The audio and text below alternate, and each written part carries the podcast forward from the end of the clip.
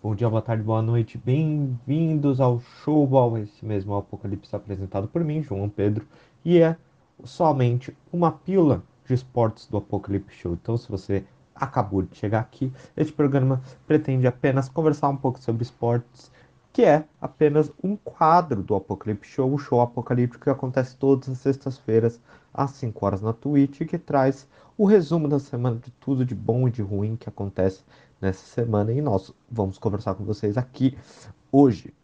E para que serve o showball? Serve para você conseguir conversar com aquela pessoa que só gosta de falar sobre esportes na vida, ou você ter uma noção do que está acontecendo no mundo dos esportes uh, e que vai te ajudar em alguma coisa. Eu não sei o que vai te ajudar. E aí você me fala depois sobre isso, tá bom? Então esse é o showball e logo depois da vinheta nós conversamos com todos vocês e é isso. Eu vou conversar hoje sobre o final de semana dos esportes. Isso mesmo, a gente teve em seguida Copa América, o maior card do UFC do ano, uh, de vendas, não de esportivamente. Tivemos a final da, da Euro e finais da NBA, fora outros campeonatos que eu não vou falar porque senão esse podcast vai durar uma hora esse resumo. Então é isso, logo depois da vinheta começamos o showball.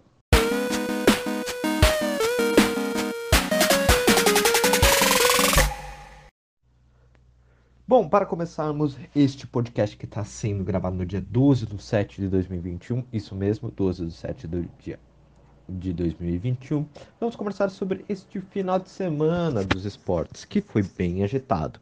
E lembrando, vai começar a ficar cada vez mais agitado quando se iniciar as Olimpíadas, porque as Olimpíadas são milhares de modalidades todas juntas e uma disputa pelo ouro olímpico. E aí a gente vai ter que nos revirarmos para conseguir trazermos os melhores resumos para vocês de tudo que está acontecendo, uh, para vocês terem uma noção e não precisarem assistir cada competição.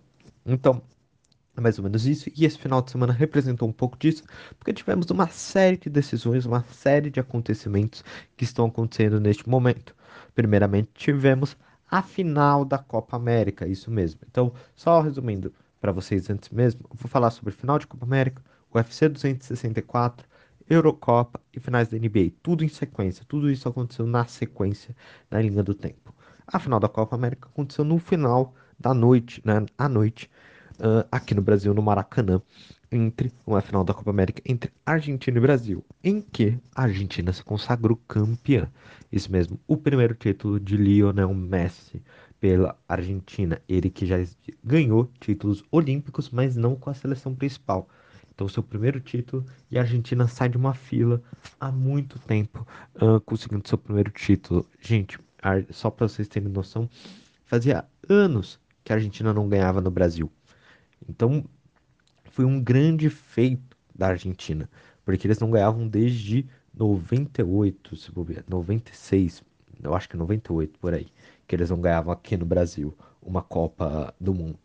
É, não, uma Copa do Mundo não, uma partida contra a seleção brasileira. Então, um grande, um grande momento e Lionel Messi se consagra campeão. Muitas vezes você sentia que os jogadores da Argentina jogavam muito pelo Messi esse título. Esse título é muito representativo e a Argentina foi melhor do que o Brasil nessa Copa América, porque o que nós podemos dizer sobre essa Copa América uh, que eu fui contra ela aconteceu no Brasil e fui contra como se deu a final, porque, por exemplo, nós tivemos uma final cheio de torcedores e todos aglomerados, né? Então, tudo isso faz com que uh, eu não fosse a favor. Porém, ela aconteceu.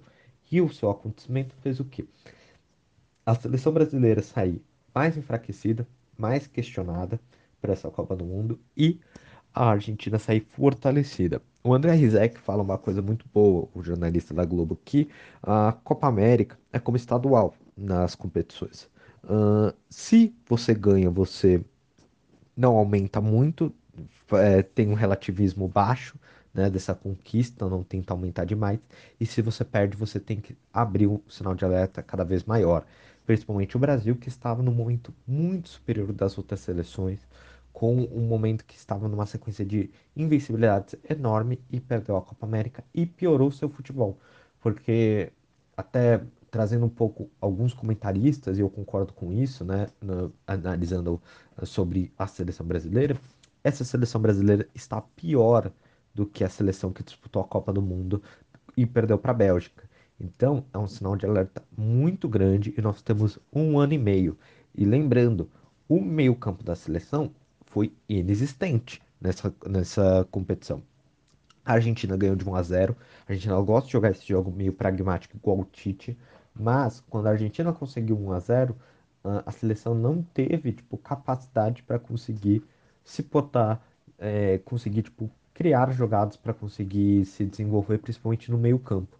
Só teve Paquetá como um, como destaque nessa Copa América, foi uma das coisas boas, porém nem assim conseguiu. E é algo preocupante, porque a gente tem uma boa defesa como seleção, porém o nosso meio de campo uh, que constrói jogadas para o nosso ataque, com o Neymar que jogou muito bem essa Copa América, pode dizer qualquer coisa do Neymar, o ranço do Neymar, fazer não torcer para a seleção, vocês, mas ele jogou bem.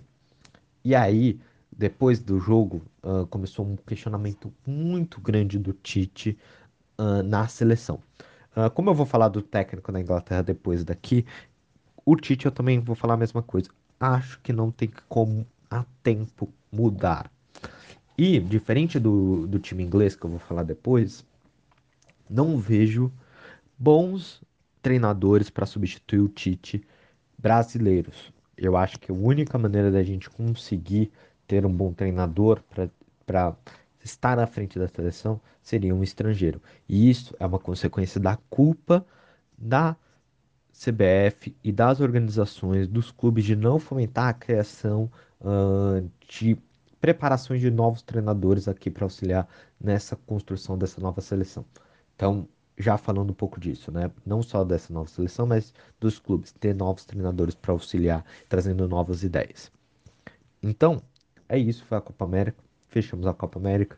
Ruim para o Brasil e nos preocupamos para a próxima Copa. E a Argentina sai muito fortalecida, muito unida e não duvido de talvez elas trazerem alguma coisa mais interessante. Eu acho que eles estão. Uh, foi muito importante para a trajetória deles para a Copa do Mundo, essa Copa América. Uh, mas claro, relativizando porque não é um torneio muito disputado.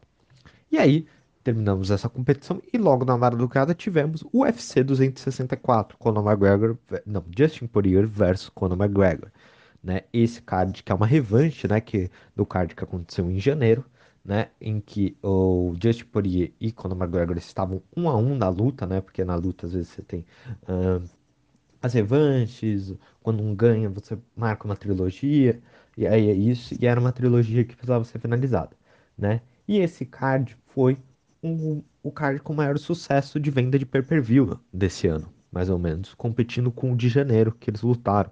Porque você tem Conor McGregor. Conor McGregor é o a pérola, né, é o carro-chefe do UFC na venda de pay-per-view. O maior pay-per-view vendido é dele contra o Khabib no, é, o Khabib no, no, no, no Magomedov. Eu espero ter falado certo. O russo, né? O Khabib. E isso gerou. Esse pay-per-view foi muito vendido. E aí, dentro desse pay-per-view, né? Vamos resumir um pouco o que aconteceu. Tivemos a vitória de dois brasileiros.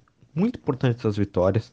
Uma do Michel Pereira, que se configura dentro do ranking né, dos, dos dos meio médios, eu acho que eu ter, espero ter falado certo, né, do preço dos meio médios, uh, é, ele se configura no ranking, vai começar a trilhar um crescimento e nessa mesma categoria, né, o Michel Pereira teve seu principal desafio e a luta mais complicada que ele já teve e agora Gilbert Durinho está também venceu, uh, ele que é o segundo deste mesmo ranking, né, tipo uh, entre os lutadores. Ele tinha vindo da derrota, de derrota do campeão, né? Mas voltou a ganhar. E nessa categoria nova, porque ele era da categoria uh, mais baixa, dos leves, né?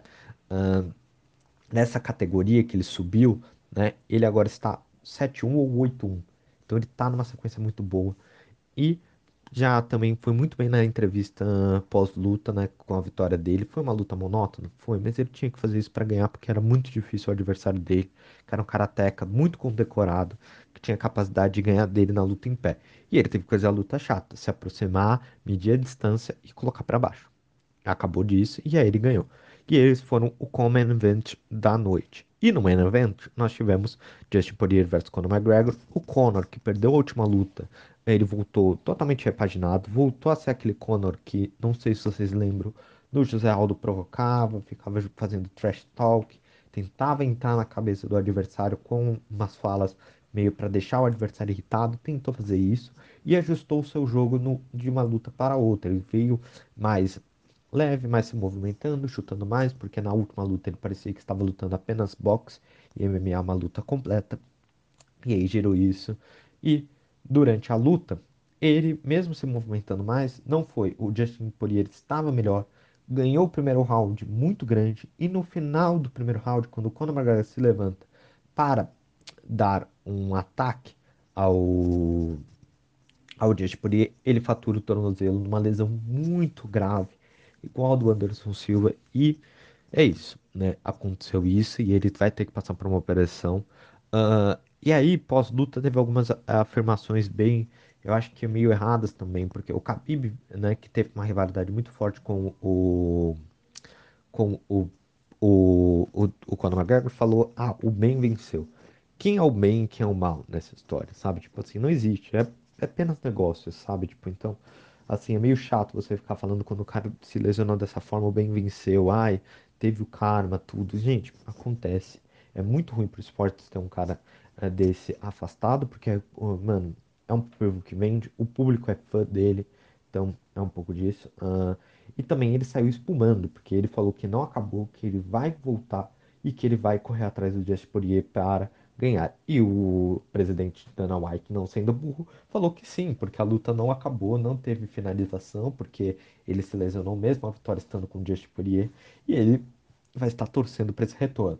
Principalmente se Justin Poirier, que vai na próxima etapa da sua, das suas disputas, disputar o título contra o Charles do Bronx, né, o campeão que eu já falei no podcast aqui. Então ele vai disputar, e nessa disputa ele vai tentar, e se o Justin Poirier ganhar e o Conor McGregor voltar, por que não fazer logo uma luta pelo cinturão dos leves, Conor McGregor furando a fila, mesmo estando apenas 3-1 nessa, nova, nessa categoria dos leves, ele vai furar a fila já vai disputar o título, porque é o carro-chefe de vendas de pay-per-view dessa companhia, e é uma companhia capitalista, então às vezes o mérito esportivo não é levado em consideração, beleza? Então, fechamos o sábado e logo, né, tivemos alguns jogos do Brasileirão, tá? Só para não falar que não teve nada. Aliás, só entrando entre parênteses, tivemos a demissão no sábado do Rogério Ceni às 3 horas da manhã, de sexta para sábado. Algo totalmente incoerente você ter uma demissão de um técnico dessa forma. Demite o técnico às 8 horas da manhã, não às 3 horas da manhã, tá bom? Uh, para todo mundo ver. Por que esperar tanto para demitir, né? E aí o Renato Gaúcho assumiu. Acho que não é, não foi a melhor opção, tá bom? Eu gosto do Rogério Ceni, eu acho que ele só estava por um péssimo momento e as pessoas levaram muito mal este, essa demissão e colocaram uma pressão muito grande, porque o Flamengo vive querendo ser de 2019, algo que nunca mais vai acontecer. Mas entre parênteses, falando em futebol, no domingo tivemos a final da Eurocopa e que o que representa muito essa final da Eurocopa é Futebol Comes to Rome, falado por Bonucci, né, zagueiro italiano que marcou e que marcou o gol da Itália de empate e que resume um pouco bem essa final. Por quê? Os ingleses, durante toda a semana, perto da final, ficou muito uma euforia muito grande por parte dos ingleses e eles têm uma música muito famosa e uma frase muito famosa que é Football comes to home, que eles falam que o futebol está voltando para casa. Uh, e essa frase ficou muito perpétua e os jogadores italianos levaram no coração também porque ficaram indo muito Instagram, muitas redes sociais e tinha uma certa soberba dos ingleses achando que já estava ganho essa competição e eles levaram isso pro coração. Bom, e aí durante a final, né, entre o jogo e isso eles levando pro coração, durante a final, a Inglaterra começa bem. O treinador inglês, que eu não vou falar porque é muito complicado, igual o do russo, Khabib Nurmagomedov, que eu não consigo falar direito. Uh, o treinador inglês foi muito bem, mexeu muito bem no time e conseguiu, né, iniciar nos dois primeiros minutos ganhando o jogo, né? Shaw entra, marca o gol lateral e a seleção inglesa começa a ganhar. Porém, durante o jogo, o técnico inglês levou um baile do técnico italiano, Mantini, que conseguiu mexer muito bem no seu time e conseguiu fazer a Itália ter uma maior posse de bola e a Inglaterra muito uh, dependente da sua boa defesa. A defesa inglesa é muito boa, porém, num cruzamento, numa bola parada, não conseguiu parar e a Itália empatou o jogo com Bonucci. Então, assim, a Itália melhorou, seu meio campo foi muito melhor, a sua teve um domínio maior no segundo tempo uh, de posse de bola. Se vocês olharem o número no final, eles tiveram 60 e poucos por cento de posse de bola, um número maior de passos, um número maior de ataques. Então, assim, mesmo a defesa da Inglaterra sendo muito boa, não basta, então, tipo assim, você abrir mão do jogo.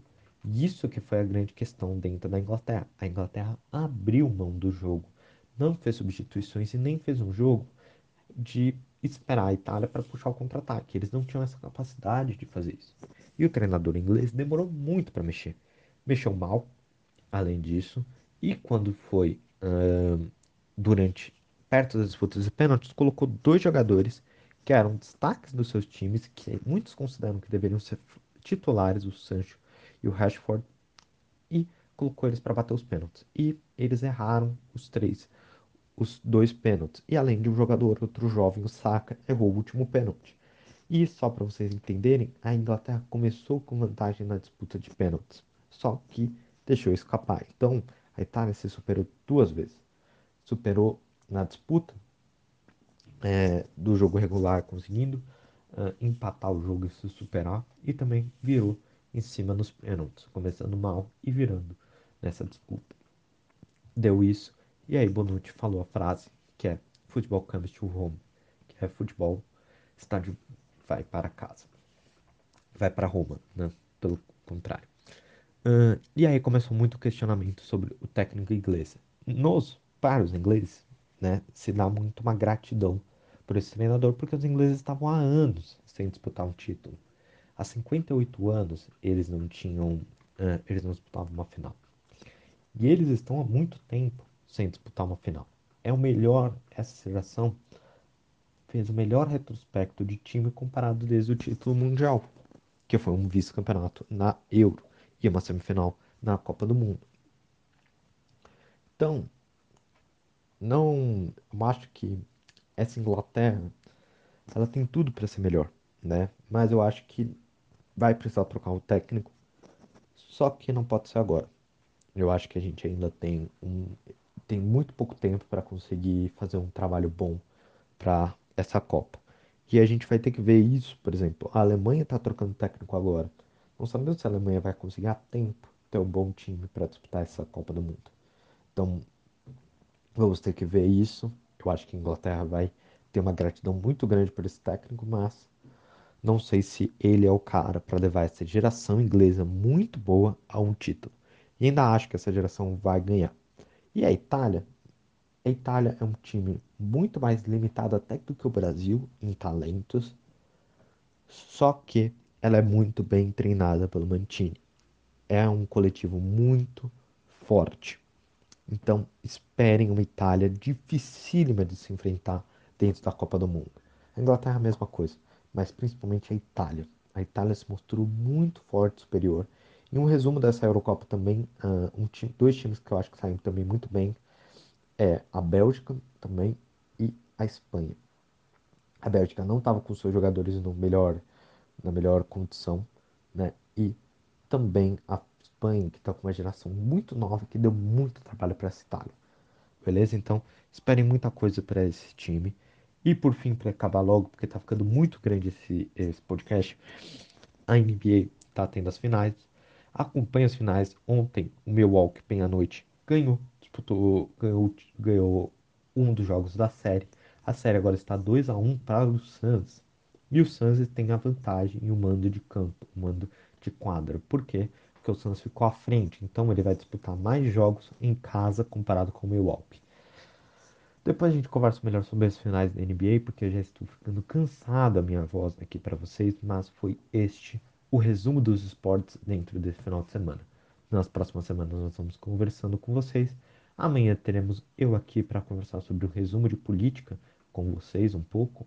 E este foi o Showball. Espero que vocês tenham gostado dessa experiência apocalíptica comigo agora e na próxima semana nós conversamos um pouco melhor sobre esportes. E na sexta temos todos nós falando sobre os assuntos mais inúteis da semana para vocês.